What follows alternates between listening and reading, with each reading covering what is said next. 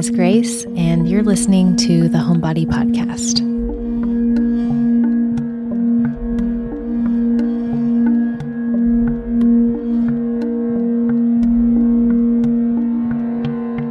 Hi, everyone. Welcome. Today, I'm going to be talking about something that's become a very core part of my personal I guess, cosmology or a code for me, if you will. And whether we are conscious of them or not, we all have codes for interacting with the material world, but also the more than material world. We have ways that the other world kind of seeps in, the way that that which is frequency, that which is energy kind of winks at us and lets us know that they're watching or that they're here.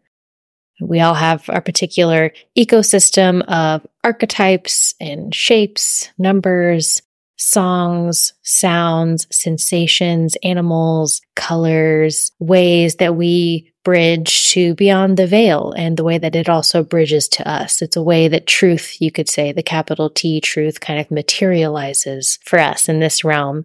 And those codes and symbols and deities also serve as access points through which we can also reach through the layers of reality.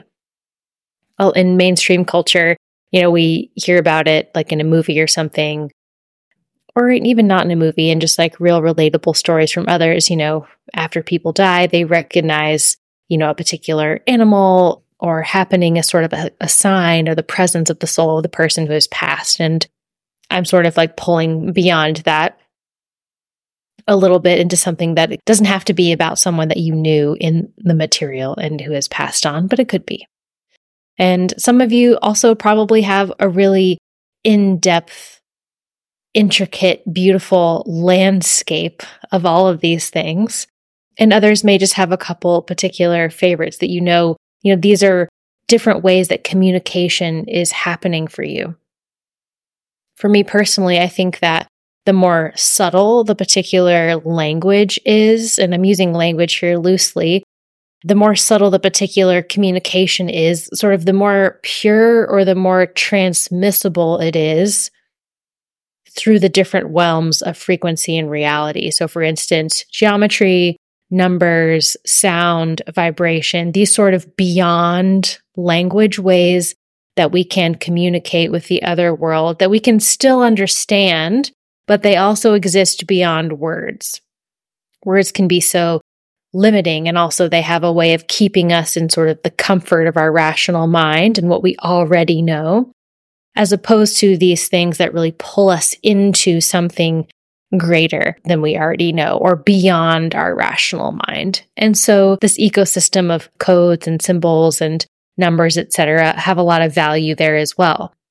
And these are things that I talk about in another solo episode a little bit on the interstellar, which I love because it's an intersection of sound and interstellar communication. And today I'm going to talk to you about one of my personal little codes, which is three. And the number three, the concept of the third, for me feels like it is always a portal. It's always inviting me to go deeper and unpack more and more of its layers. It's just a wormhole that can always pull me into some sort of wider and greater understanding. So I'd love for you to think about what are some of those things for you. I also believe that the wisdom of three or the third holds a lot of wisdom for humanity at this moment. And that's going to be true with all of our, symbols and things, even as we understand them at a given time, because we are a part of humanity at this moment. So if it's important to us, then it's going to be important for the whole in some way. And the three or the third gives us a code for understanding this current chapter and how I think we can become more skillful in what seem to be increasingly polarized situations or polarized realities that are really super locked into the dual. They're locked into the two instead of the third. And so our culture right now, and I'm talking about weird culture, I'm talking about mostly United States, North American, continental US culture, because that's what I know. But it's very rooted in the two. It's rooted in dualism. It's rooted in polarity. And while I don't think the two is something that we escape, but I think we need to elevate our consciousness or learn that two is not all. the third is definitely a mystical choice and one that can only be created through interaction with other realms in collaboration with spirit or through personal alchemy. The third is an integration, and it's therefore a synthesis of the two. Three arises anew from the opposites into something that is uniquely a new one. It's a new starting point. And so when we look outside, we're presented with this thing over here is bad, this thing is good. This thing is right, this thing is wrong. This is the right answer, this is the wrong answer. This will get you canceled, this will get you celebrated. And, you know, all of these things are reinforced by a lot of our institutions and upbringing and things like a lot of the ways that a lot of people experience school and institutionalized religion, things like that. But it's created this sort of collective consciousness for at least weird humanity right now. It's so unsophisticated that the overwhelming majority, we can't even conceive of being for something unless we're automatically also against something else. And we see this all the time through you know, social media or this very rant oriented, polarizing slant of what we call media. And most of the things that we consume, you know, if you're for this thing, then you're automatically against this other thing and shame on you. Or if you're for this thing that some independent said, then you're automatically against everything that this Bible over here says. And it's, it's just kind of ridiculous that we can only conceive of positioning and stances in the form of polarization, in the form of opposite, in the form of the two, where it, of course, then makes us obsessed with being on the quote right side, getting all the way into one camp that is squarely facing off at the other camp. And because humanity can't currently collectively, anyways, conceive of the third, much less hold it down. We're always being against things. We're defined by what we're against, what we're anti, what we're not. And some of that, I think, it ends up being an excuse to not be creative. It's a lot easier to look at something and be like, well, I hate this and this is stupid and I'm anti this and I'm definitely not this. But like, do a little more work to be like, what's the vision then? You know, and when we define what we're for in this day and age, then prepare to get canceled because people will automatically assume that you must be against all the things that you didn't say or outline particularly. And if you said this, well, it's not explicit enough, so it's not close enough to what the party I am in or what the camp of my belief is, so it must not be that. and So therefore, it's the opposite. So we're constantly just hitting the baton of blame and justification and all of that power really back and forth and back and forth and back and forth. And so no real evolution is happening because this is also a consciousness that is just collectively without a lot of vision. You know, we toss the election to this party and nothing super substantial changes. And then we blame everybody. And then we toss it back to this party and nothing super substantial changes. And this way that we deal with reality, when I was trying to think of an adjective that was describe it, it felt fratty to me. Like the image that was coming to mind was just sort of like playing beer pong or something. Like it's just very ping pong. We just toss the ball back and forth and back and forth. And then we sit here and wonder why the dramatic paradigm shifting changes we need are just not happening. But it's because we're playing the wrong game if we're interested in evolution. If we want actual growth, if we want actual waking up, then ping pong, blame game, right and wrong, you versus me, two party war against eternal enemies, that's the wrong table to be at. That's the wrong game. It will never be evolution. It will always be winning and losing. That dual, that two thinking or getting stuck in polarity is always stuck at looking at the other and defining by the opposite. And it's a very nascent consciousness. It's very new. It's very childish in a way. It stays stuck in this story of two sides of the coin, victim and perpetrator with no way out. It can't even conceive, and I use that word on purpose, a story that isn't about victim and perpetrator. When in actuality, there are so many other stories that we could be having and creating together. Well, if you're on the bad side and I'm not you. So that makes me on the good side. You know, it's even how we think of justice, right? We have two parties and one is absolutely right and one is absolutely wrong. And these kind of this way we conceive of absolution and forgiveness, all these and justice, all these things, we only really think of them, at least collectively or institutionally, through the dual lens. And I know that I'm using a lot of exaggeration and even a bit of sarcasm and hyperbole here to illustrate the idea, but I think we all know the flavor of consciousness that I'm describing. You know, there are also many subtle ways that perhaps we as individuals go about playing this game or playing the rules of this game and therefore get stuck in playing the game of two ourselves. But I think the third the three asks us to do something more creative and more magical. So instead of simply tossing a ball back and forth across this linear table, blaming this person, blaming that person, shifting the power here to point number two, and then shifting it back to point number one, and then back to point number two again. The third asks us to create a synthesis, to create a point that contains elements of both foundations but it's also another thing entirely. It's a third thing. In actuality, you know, humanity does this all the time, right? The third is like the child, right? Two forms come together to make a third form.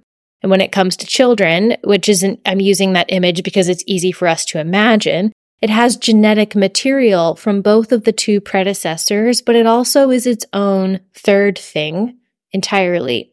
And so when in relationship, another example, there's a me and there's a you, there's an I and a you.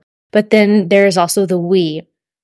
And the we is the shape that holds me and you. We is that third thing that includes us, but is also beyond us.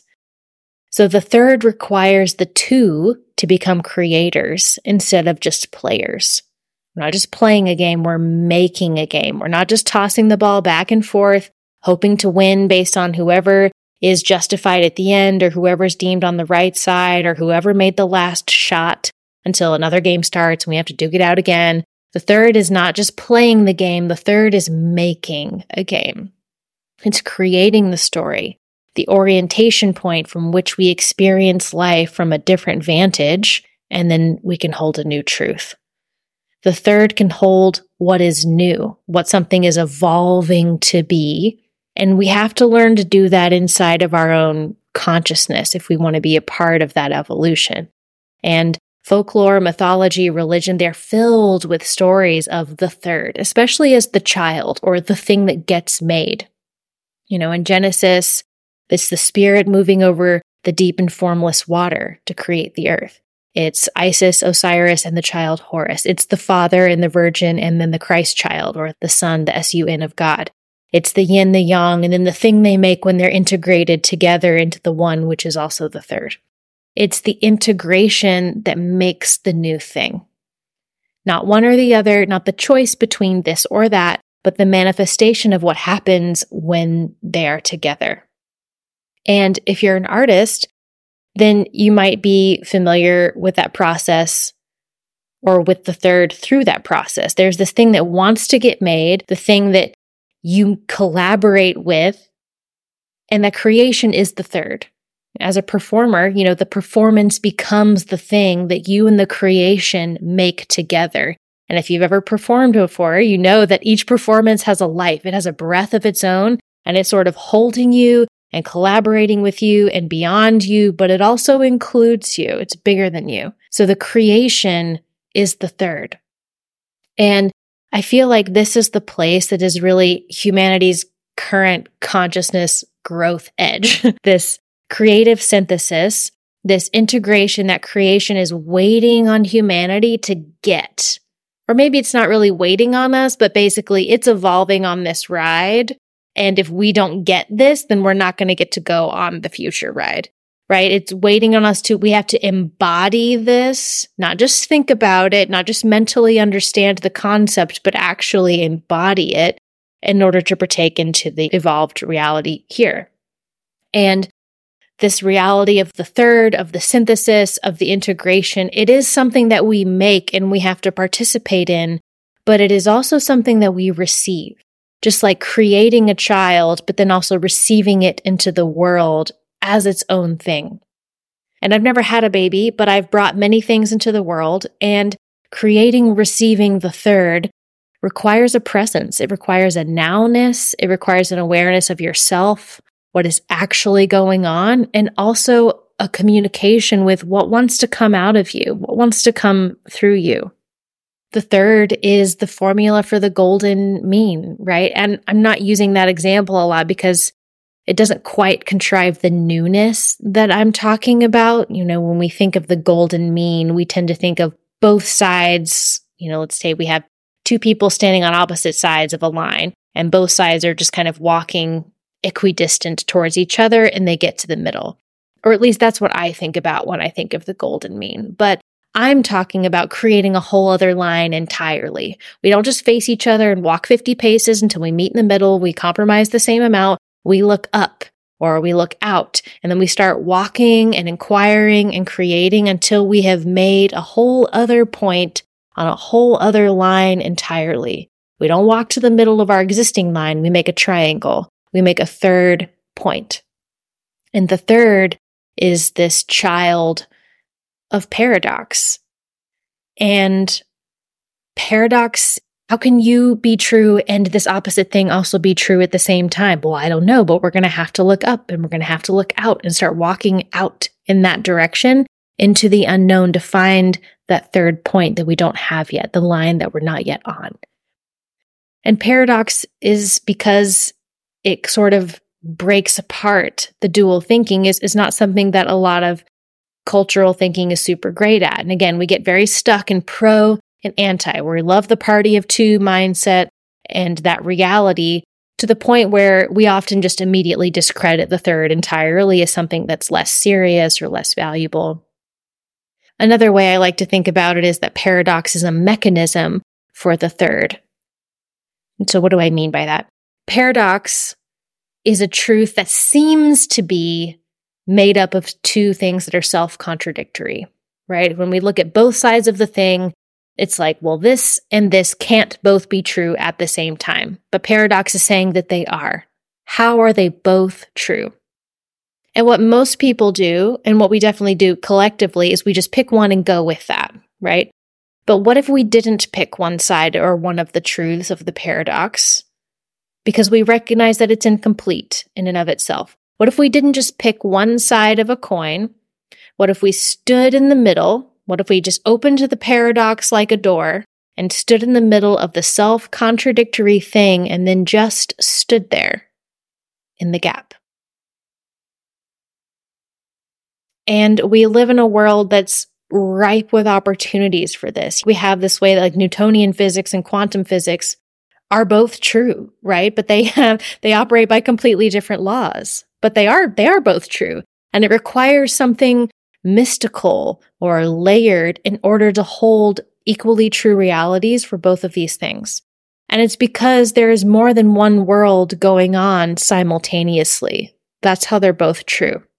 That's how we can have the one and the two and the three. So, what if we don't pick a side? In fact, what if we refuse to only pick one of two sides as a creative prompt, as a challenge to create a new third story? as a way of holding out for a greater evolution and as a way of nurturing an unknown path towards some new vantage point from this tip of the triangle. Because if we keep just picking one of two sides, if we just keep picking a side and poking sticks at one another, there is no new story. We'll just have a war, somebody wins, the person who loses is embittered and defeated, waits to get more power, then they start a war and they fight back and then maybe they win. It just nurtures more grudges, more winning, more losing, more winning, more losing, you versus me versus you versus me, the ping pong game of the two. So, what if we don't pick a side? What if that's not the whole story or what the whole story could be about? Or, and that's just not the growth edge. What if it doesn't get us anywhere except on repeat, which it does? And for those of you who are creators out there, you who are like seeking the mystical ground, where can you practice standing in the gap and keeping your heart open in the gap? Because then you become the third. and your life becomes the acupressure point for a new paradigm of consciousness, standing in the gap, keeping your heart open in the gap. And it's where all the magic is because it's unknown. And if humanity could evolve here to three, you know, just imagine what other numbers we could create and move into.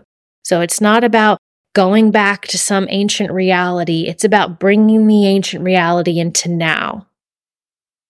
It's not the one or the other. It's the third. It's not about going back to the age of the feminine. It's about bringing the feminine current to with us as a powerful creator of embodied form. And then now we live it into a third.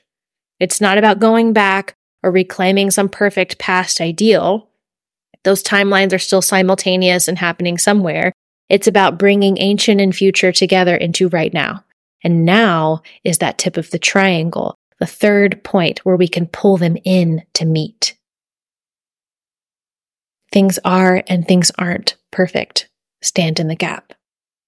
We live in a planet where duality is at play and we need to grow towards the three. Stand in the gap.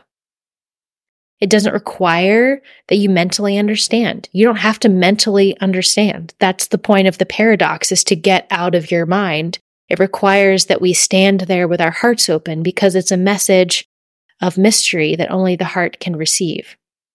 It's not about deciding who is bad and good.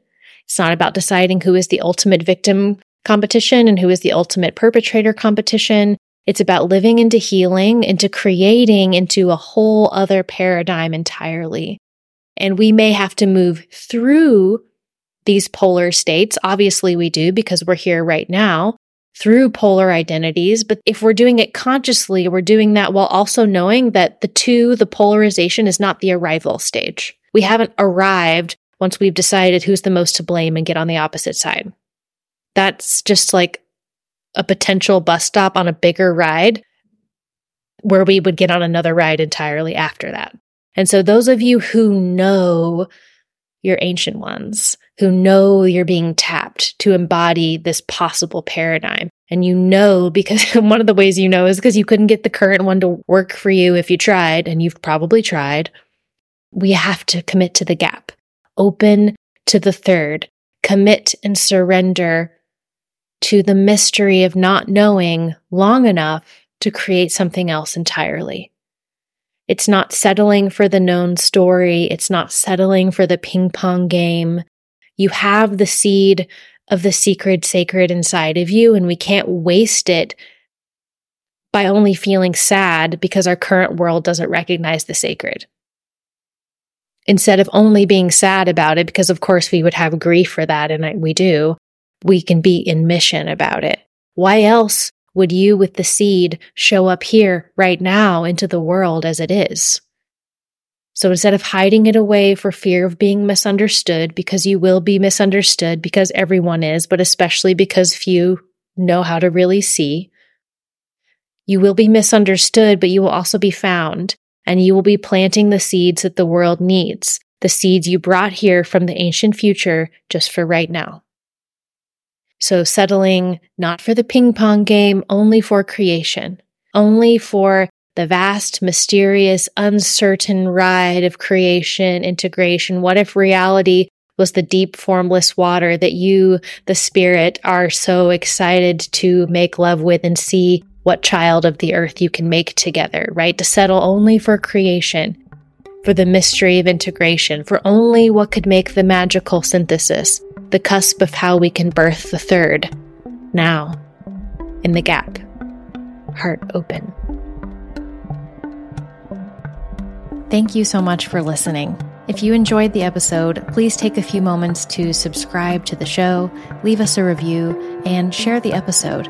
These small tasks help our independent podcast so much. Be sure to also check out the show notes below to learn more about any resources, guests, or sponsors that we shared with you today. Our intro and outro music was created by artists Aaron Palovic and Jared Kelly. Our podcast logo was created by Elaine Stevenson, and this show is produced by Softer Sound Studio. Thank you for being here. Be well. Peace.